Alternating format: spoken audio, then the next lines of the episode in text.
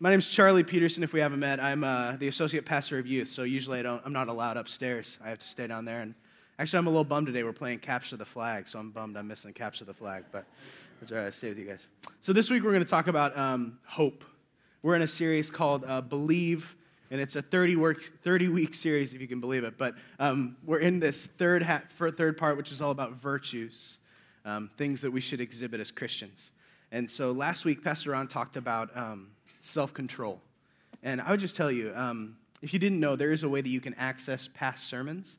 Um, if you go to our website, up in the top corner, it says resources. You can click resources and podcasts. And we have them going back, I think, like four years. Um, and I would just tell you go back and listen to Pastor Ron's sermon on self control, if you heard it or if you didn't. Um, I was super, super encouraged because I think sometimes in the church and outside the church, our idea of self control is just stop it, you know, and that just doesn't work. And Christ offers such a better example of self control. And Pastor Ron really shared that gracious way that we can really have self control through the Holy Spirit because God makes it happen and God makes it available to us. But um, so go to our website, um, that's available to you. And today we're going to talk about hope. And my hope is that we can walk out of here uh, with a different idea of what it means to have hope in Jesus. Because I think the world is desperate for real hope. Um, they're not desperate for optimism or positive thinking, and those are wonderful things. Uh, but there's something different when we, when we really talk about this hope that we have in Jesus, this hope that lasts forever. And so we're going to talk today about hope. And so the key question is how do I deal with the hardships and the struggles of life? And as I was getting ready for it and reading in our Believe series book, I was just, I was really excited because I think it's a good thing when we as Christians can talk about the fact that life is hard once again, we lose um, credibility when we look at the world and we get, come on, it's okay, just be happy. And this world is hard sometimes. And our key idea is this that I can cope with the hardships of life because of the hope I have in Jesus Christ. And we're going to read today our key verses from Hebrews 6. And I'm going to nerd out a little bit because Hebrews is my favorite book of the Bible. So um, this is what Hebrews 6 says about hope. We have this hope as an anchor for the soul, firm and secure. It enters the inner sanctuary behind the curtain where our forerunner Jesus has entered on our behalf. He has become a high priest forever in the order of Melchizedek, which is a biblical name that we don't often use for naming our children, and I don't really know why. I think Mel would be a great name.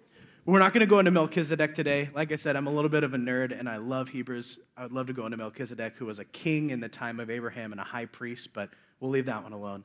Um, we'll talk a little bit about this symbolism of a curtain and what that means, but I want to start with this image of hope as an anchor for the soul.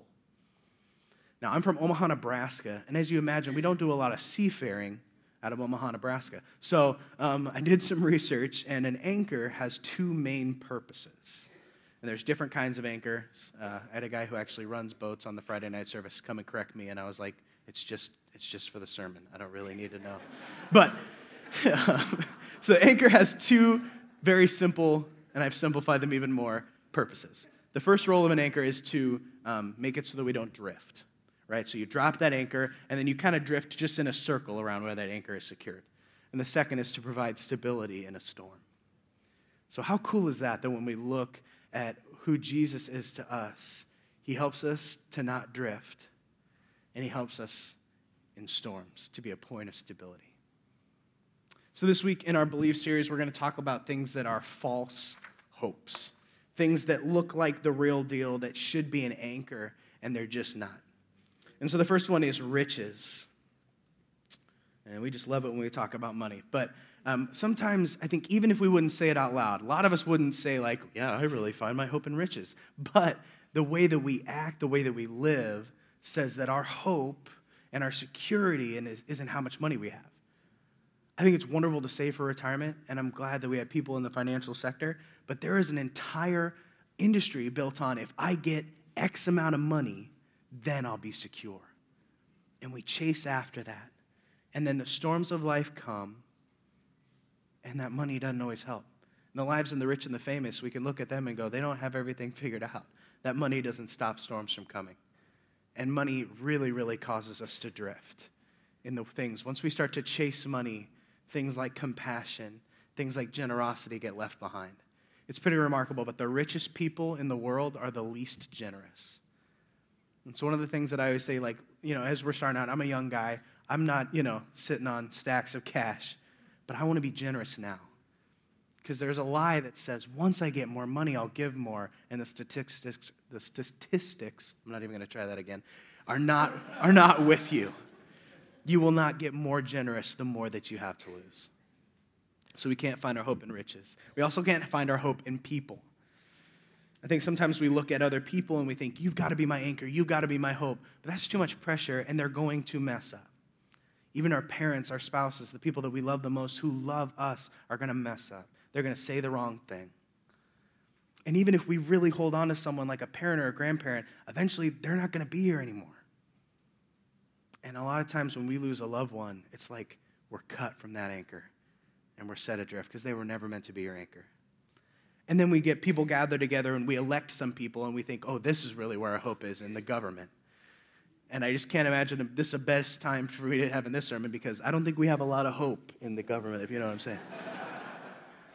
I like visual cue jokes because people listening to the podcast are going to be very confused. What did he do? But we, we cannot put our hope in government, right? We cannot put our hope in politics. It's going to disappoint. And then the last thing is idols. And idols is a very like Christiany word.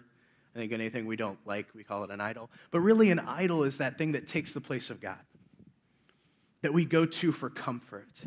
Psalms is filled with David saying once again and again and again, You're my fortress, you're my comfort, God. So that thing that we run to that makes everything feel okay, that isn't God, as an idol. For some of us, it's fitness. You know what I mean? Like if I can get looking a certain way, then I'm going to be good. I'm going to live longer. It's going to be good. And then you, you know, something comes along. For some of us, our marriage. Some of them are good things, some of them are bad things. Substance abuse, all of these things are ways to numb that, that make me feel better in the moment. And each of these things are false hopes. They do disappoint. And even Christians, but especially non Christians, we put our hope in these things. And for a time, everything's okay. But eventually, a storm comes that's big enough to make us realize that that anchor is not secure as, as secure as we thought. And especially as Christians, if you're living and Jesus is not your anchor and it's, everything's going fine, then maybe you're not living the life he meant you to live. I was listening to Rick Warren talk about this verse, and he said something like this. I kind of made it rhyme. I have problems with rhyming, but, and this is what it says. If we could put it up on the screen. There we go. The larger the life you want to lead, the larger the storms you'll see, and the larger the anchor you'll need. I think that's really true. God has called us to an extraordinary and incredible life of compassion and forgiveness and love. People were meant to look inside of this church and see a kind of love that could not be explained without the presence of God. And so, if, if you're living a life as a Christian that doesn't need Christ as an anchor, then you're not living to the fullness of what He's called us to when the church began, people began to flock by the thousands, not because we had the rules figured out or because our worship was awesome, but because we loved each other in a way that didn't make sense without the presence of God. So if that's not the life you're leading, then you don't need Jesus as an anchor. But if that's the life you're going to lead, then storms will come, forgiveness will be hard, and love will cost you something, and you will need an anchor that lasts forever. This is the kind of love I'm talking about. I'm going to share with you the story of John Stanescu, and he was a Roman, uh, Romanian, sorry, Romanian Christian who was martyred in the 1960s. I want to read you his story. It's from the book Jesus Freaks. It's a story, a collection of stories about martyrs. It says the Russian colonel entered the cell carrying the cane used for beating prisoners. As director of the slave labor camp, he had been informed that someone had dared to preach the gospel. Who is the culprit? He demanded, and when no one responded, he said, Then all will be flogged. He started at one end of the cell. Soon the air was filled with the usual screaming and tears. And when he came to Stanescu, he said, Are you not ready yet? Strip this minute. And as he stood, the Romanian deacon, John Stanescu, replied, There is a God in heaven, and he will judge you. With this, John's fate was sealed. Everyone knew he would surely be beaten to death, and there was a sudden hush. But at that moment, a guard entered, saying, Colonel Albin, you are called urgently to the office. Some high ranking generals have come from the ministry. The colonel left, saying to Stanescu, We will see each other again soon. However, things didn't turn out quite as the colonel had planned. Communists hate and often jail each other for political reasons, and the generals had come that day to arrest the colonel. And after an hour, Colonel Alvin was back in the cell, but this time as a prisoner. Many inmates jumped at him, trying to lynch him, but Stanescu jumped to his defense, shielding the defeated enemy with his own body. He received many blows himself as he protected the torturer from the flogged prisoners. Stanescu was a real priest that day, a royal priest. A Christian prisoner later asked him, Where did you get the power to do this? And he replied, I love Jesus ardently. I always have him before my eyes. I also see him in my enemy. As his children, we do not have to be buffeted about by all the torments that afflict this world. Even when the troubles come, the sunlight of God is shining, and there is peace within us. That's the kind of love I'm talking about. That's the kind of love that costs you something. That's the kind of love that needs hope, that is anchored to something real.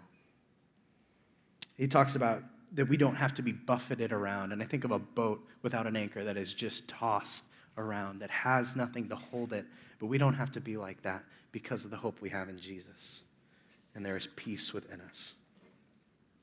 Now, this took place in Soviet controlled, um, communist controlled Russia, Romania, former Soviet Union. And the father of communism was a man by the name of Karl Marx. And Karl Marx is quoted by a lot of atheists with, with this quote. He says, Religion is the opiate of the people. Has anyone ever heard that? Very intelligent atheists like to quote that because it sounds really cool. You know, it's the opiate of the people, you know. But it's this idea that as Christians or as people who believe in God, that, that you get this feeling of just like, I come to God because the world's hard and I'd rather just be stoned on religion, right? I'd rather just be out of it. And I think a lot of people look at religion like that. Like we all gather together and we're like, you know, the world's rough, but I'm just going to zone out for a while. But Marx has a really shallow understanding of Christian hope. If we look in Scripture, and we're going to look at Romans 5, we're going to stay in Romans because Romans has this amazing undercurrent that talks about hope throughout the book. And Romans 5 says this about Christian hope Through him, we have also attained access by faith into this grace in which we stand, and we rejoice in hope of the glory of God. More than that, we rejoice in our sufferings, knowing that suffering produces endurance, and endurance produces character, and character produces hope, and hope does not put us to shame. Because God's love has been poured into our hearts through the Holy Spirit who has been given to us. And this is what I'd say about that verse. The false hopes that we talked about, false hopes venture to aid in avoiding suffering. But Christian hope is a child of suffering money, people, all these things. We try to get enough money that we can avoid suffering. We try to surround ourselves with enough people that we can avoid suffering. We try to look to the government to help us say, I'm suffering, take it away. And we go to our idols to weather and, and just avoid this idea of suffering. But Christian hope is a child of suffering. It's not an opiate, it's not a drug that we take that makes us feel better, that makes us docile but it's something where we engage with the suffering of the world. And in fact, we invite suffering because it produces hope. I've used this before. I think I use this every time I preach, but there are certain verses that we put on the front of the pamphlet. This is like at the back, said really quickly. Mankind calls suffering which a man You know what I mean? Because we don't like to talk about this. This is one of those, you know, Paul says in another letter that when you become a Christian, you have to eventually move from milk to meat. And this is like not an easy passage. But I want to show you that it does make sense that suffering produces hope. So we're going to look at the, the words. And so this word suffering in the Greek is this idea of like being crushed.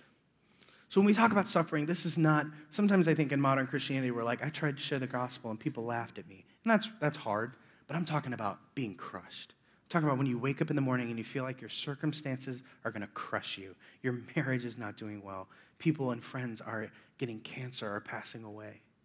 This idea of being crushed. So it says, in the midst of that crushing experience, do you have joy? And when you do, you develop endurance. So we have a, a, thing up on the, so suffering, it produces endurance. And endurance is this idea of steadfastness or constancy. In the New Testament, is the characteristic of a person who has not swerved from their deliberate purpose and loyalty to faith, even by the greatest trials and sufferings. And that really makes sense. Um, I'm going to simplify it for you, and this is by no means extreme suffering, although I feel like it is. Recently, I started running, and that is suffering. Especially if you're built like me, I am not a runner. So, you get out there and you're just wheezing, you don't look good, your face is red, you're sweating way more than everybody else out there. I run in Kahala. People in Kahala just don't sweat. It's just awful. So I'm suffering, you know, and I'm hacking and wheezing. But through that, as I've run more and more and more, I develop endurance, right? Endurance running. And it's not that like magically I just gain these superpowers. No, I develop endurance. I'm able to push past pain better. I'm able to run farther.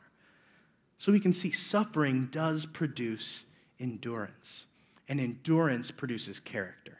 Character in the Greek is this idea of something that is approved, something that has been tested, like battle tested. Well, you can't be battle tested until you've been through a battle. And as you develop this character, then your response, it's part of who you are, is hope. When suffering comes, you respond in hope because you have endured and it's now a part of your character.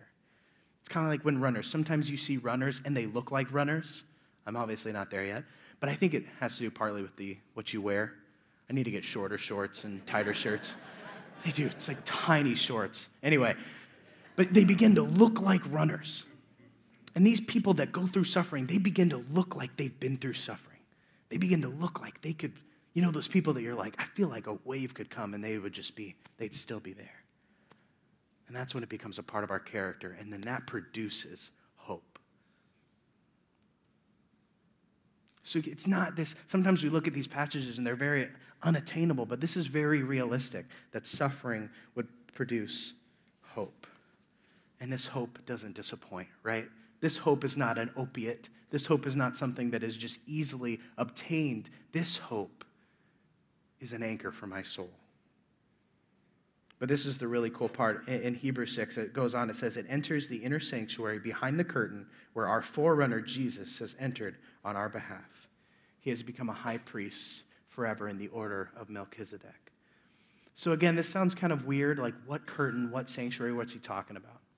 So, in Hebrews, Hebrews is this amazing book where it really um, lays out that, that the temple, which the Jews were crazy about the temple we really love our where we gather. I mean, this is a beautiful building that was designed incredibly well, but it's nothing compared to how the Jews felt about their temple.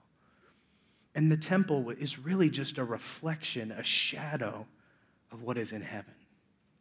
And so in the temple, there is this place in the very middle of the temple called the Holy of Holies. And a lot of us have heard about that. And the, once a year, a priest would enter into the Holy of Holies and offer sacrifices for the whole year for the people of Israel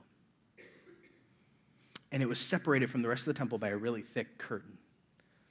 And so on Good Friday earlier this year, when Jesus died on the cross, when he breathed his last, that curtain was ripped from top to bottom.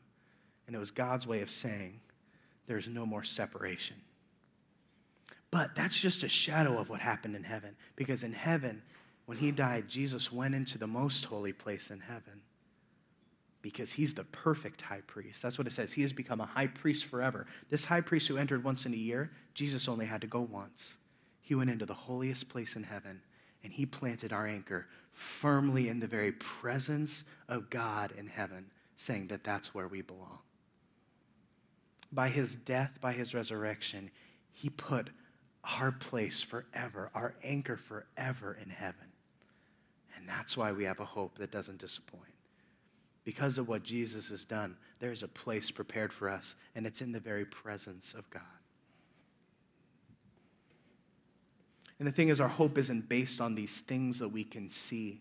Even this building, our hope has nothing to do with this building. This building will pass away. Our hope is in the things that we can't see.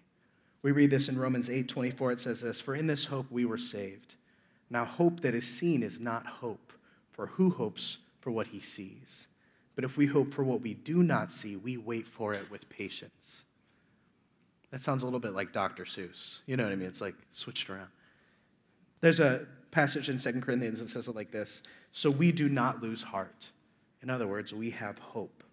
Though our outer self is wasting away, our inner self is being renewed day by day. For this light momentary affliction, in other words, our sufferings, is preparing for us an eternal weight of glory beyond all comparison, as we look not to the things that are seen, but to the things that are unseen. For the things that are seen are transient, or they pass away, but the things that are unseen are eternal. The temple passed away this building will pass away. These songs that we sing will pass away. But his hope is eternal. The things that we don't see are eternal. And this is really comforting. And sometimes there's a temptation as a preacher to just leave you with that. All right, now go on, go into the world, you know? But there's a next step. Because I think some of us would say, okay, maybe my hope, that's not where my hope is. But how do I fix that?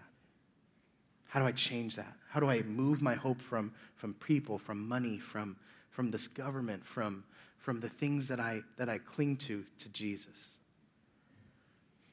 In our videos this week, if you're in an Ohana group, we're going to learn from Randy Frazee that there's two ways that we can do that. And one way is to believe in the promise.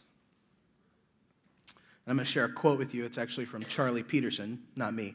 Um, my grandfather is Charles Peterson the First. I don't know you know this, but I'm Charles Peterson III. It's pretty cool, yeah. I wish that was meaningful. I wish I was like the heir of something, but I'm just the third of one of us. And so, um, but my grandpa, uh, last Friday was 10 years to the day that, that he passed away. And two months before he passed away, he got pancreatic cancer. And so my dad was able to go up, and you know, we talked about people being your anchor. Uh, my papa was really my dad's anchor. And he, so my dad would drive up and just spend hours with my papa, and they really got to process through that. My dad got to see that my papa was just a man, but he was a man who loved Jesus. And this is what he said. They were talking about hope, and he said, Son, we have more than hope. He said this to my dad. We have a promise from the only person who's kept every promise he's ever made. And that's what God is. Scripture is full. It has 7,000 promises, over 7,000 promises that God has made to us if we would believe in his Son. Romans says it this way it says, For whatever was written in former days was written for our instruction, that through endurance that we talked about, and through the encouragement of the Scriptures, we might have hope. So, through the encouragement of the Scriptures, through the encouragement of these thousands of promises that God has made, we can have hope because God's kept every promise He's ever made. He's never lied. One of those promises in Jeremiah 29 11. We like this one. We like to write it on cards. I got a lot of cards at graduation with this. For I know the thoughts that I think toward you, says the Lord thoughts of peace and not of evil, to give you a future and a hope. So, one of his promises is that he has a future and a hope for you, that He has good thoughts that He thinks about you. And we can believe in those promises. But the second thing we have to do is we have to believe in the one making the promises. Because we all know a promise is only as good as the one who makes it. Think about it. When you go to take a loan out, um, they don't just take your word for it, right? You have to put up something as collateral saying, if I don't pay you back, you get to keep this. The amazing thing is that God didn't need to put up any collateral. He had kept every promise he'd ever made. But he, he gave us something. In Ephesians 1, we read this When you believed, you were marked in him with a seal, the promised Holy Spirit, who is a deposit guaranteeing your inheritance until the redemption of those who are God's possession to the praise of his glory. So when you accepted Jesus, you became his. And he marked you with the Holy Spirit. He didn't need to. He could have just said, I promise you it's waiting in heaven but He gave you the Holy Spirit, which is a little piece of Himself as a promise of the inheritance that is waiting and anchored in heaven. And that's awesome because this is what Romans says. Romans 15, 13, later in 15, it says, May the God of hope fill you with all joy and peace in believing, so that by the power of the Holy Spirit you may abound in hope. He could have just given you a promise. Instead, he said, Would you be filled with me? with the God of hope through the Holy Spirit so that your hope would abound, that it would explode, that it would be huge. Some of us love the Word of God, A lot of Christians love the Word of God, but we don't know the one who wrote it. Some of us love to read the scriptures. We love to dissect the scriptures. We love to think on the scriptures. But when it comes to feeling the presence of God or seeking out His Spirit, we get a little uncomfortable. And we're missing out on promise. We've cut the promise in half. Ever since the Garden of Eden, when we messed it up, God's been seeking relationship with us. Not that you would know in your mind that He is good, but that you would know Him, that He's a good, good Father. He didn't just give us a promise, give us the word, and tell us, hey, go figure it out. He gave us His Spirit so that He could walk with us. So if you only have half the promise, I urge you, discover this other half of the promise. Press in, and when we worship together, invite the presence of God that you would feel Him. Moses knew God probably the closest of anyone in Scripture. He's, he's called in Scripture the man who spoke to God as a friend, face to face. And at some point in Exodus, um, God says, You guys can go on and have the promised land, have all the promises, but I'm not going with you because you're a stiff necked people. I'm going to use that when I'm a dad. Like, you're stiff necked. You can drive yourself to work, you know, drive yourself to school. But he says, You're stiff necked. Go on. I'm not going to go with you. And this is what Moses said. He says, Moses said to him, If your presence does not go with us, don't send us up from here.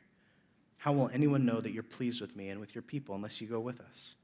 What else would distinguish me and your people from all the other people on the face of the earth? And the Lord said to Moses, and every now and again, God says somebody, something to somebody that I'm like, I want him to say that to me. He said, I will do the very thing you have asked because I am pleased with you and I know you by name. I love that Moses isn't like, How are we going to get there without you? He's like, No one's going to know that we're special. We were never meant to be distinguished from the rest of the world by how good we do life, or how wonderful our leadership is, or how moral we are, or how cool our music is. We were meant to be distinguished from the rest of the world by the very presence of God in our midst. Our church is meant to be a beachhead of the presence of God, that people can come here and maybe for the first time in their life understand that there is a God in heaven who is crazy about them, who wants to know them. They should be able to feel his presence here. And instead, we are Christians that live in fear and don't have hope because we're afraid of what other people are doing outside of this church. The song is not that they will know we are Christians by our morality although it will come. We should live a good life. Not that they will know we are Christians by being judgmental. They will know we are Christians by our love, by the hope that we have in Jesus. He ends in Romans 12 12, he says this Rejoice in hope, be patient in tribulation, and be constant in prayer. So we have to rejoice in hope and be patient in those times of tribulation, but we have to be constant in prayer. He's a good, good Father. He wants to give us good things if we would just ask Him for these good things. So through this times of tribulation, be patient, but be talking to God. He wants to talk to you, He wants to hear from you. And no matter what we do, we, we can rejoice in hope. Would you pray with me? Father God, would you help us to shift our hope from these transient, these things that aren't going to last? God, would you shift our hope to you, to our everlasting place that is in your presence?